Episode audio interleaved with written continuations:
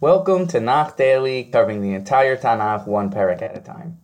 I'm Rabbi Shaya Sussman, and today we'll be discussing Tehillim Parak Yud Daled. The Ramad explains the connection between this parak and the previous parak. The previous parak ended with the greatness of someone who has strong emuna in God. This parak shows the inverse. What happens when a person doesn't believe in God? Rashi explains this kapitel was said prophetically about Nebuchadnezzar who destroyed the first Beis Hamikdash. David also said kapitel Nun Gimel 53 about Titus, who waltzed right into the Heichal Hamikdash and not a single person protested. Lamanatseach David Amar Navo Belibo Ein Elohim Hishchisu Hesivu Alila Eino Setov. For the leader of David, the fool, said in his heart, God does not care. Man's deeds are corrupt and loathsome. No one does good. The foolish man here is Nebuchadnezzar, who thought the lace din v'lace dayin. There's no morality and God in this world.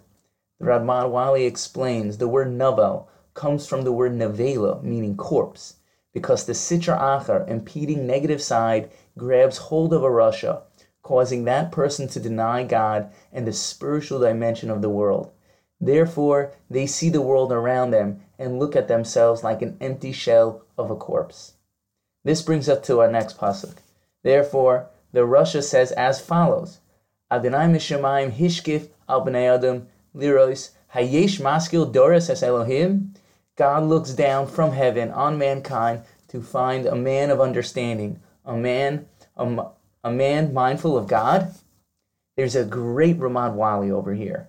This statement can be said by a person who lacks faith, or it can be said by a person who has faith, depending on how you read it. For example, a person who lacks faith would say that faith would say this in an accusatory manner as follows. Do you actually think God looks down on us and cares about what we do? But a person with Emuna would say it like this God cares about the world so much that God looks down at the world to find people who care about him. Ramad Vali goes on to explain a lesson from the fact you can read this pasuk either way.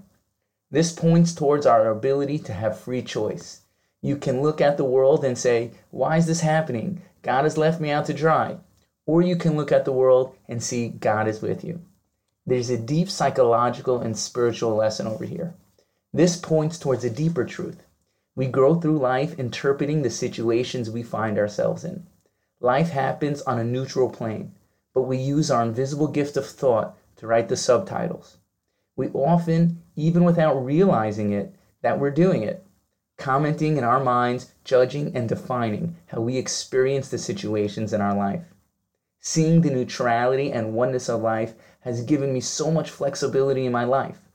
When you see that ultimately we're the ones who use our gift of thought to author our experience, writing the script, by interpreting our experiences of life, you feel freer to rewrite the script in any way that you see fit. Free choice is a powerful thing we often take for granted. The ball is in our court not only 50% of the time, not 60% of the time, but 100% of the time. The ball is in our court to decide how we want to use our gift of free will via thought to interpret and define the circumstances in our lives as Ramad Vali points out, that the same words can be meant totally different depending on how you look at the situation. That's why our pasuk can be read in two completely opposite different ways. Hakol sar nalachu ein osetov ein gam echad. Halo yadu ki pole avin oich leami achlu lachem adonai lo karo. All have turned bad, altogether foul.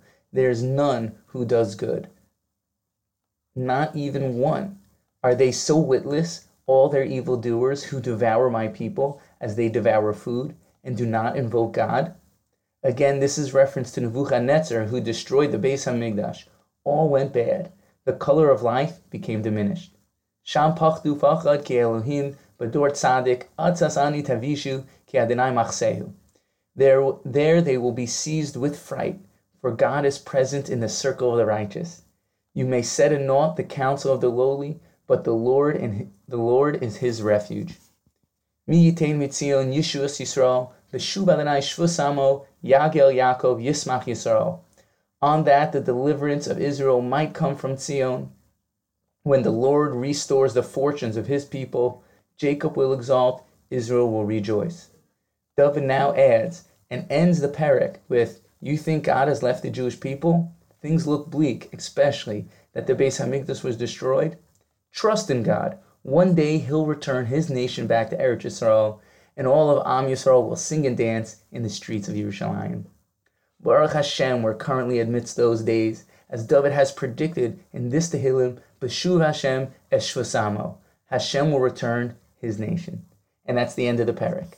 Thank you for listening, and have a wonderful day.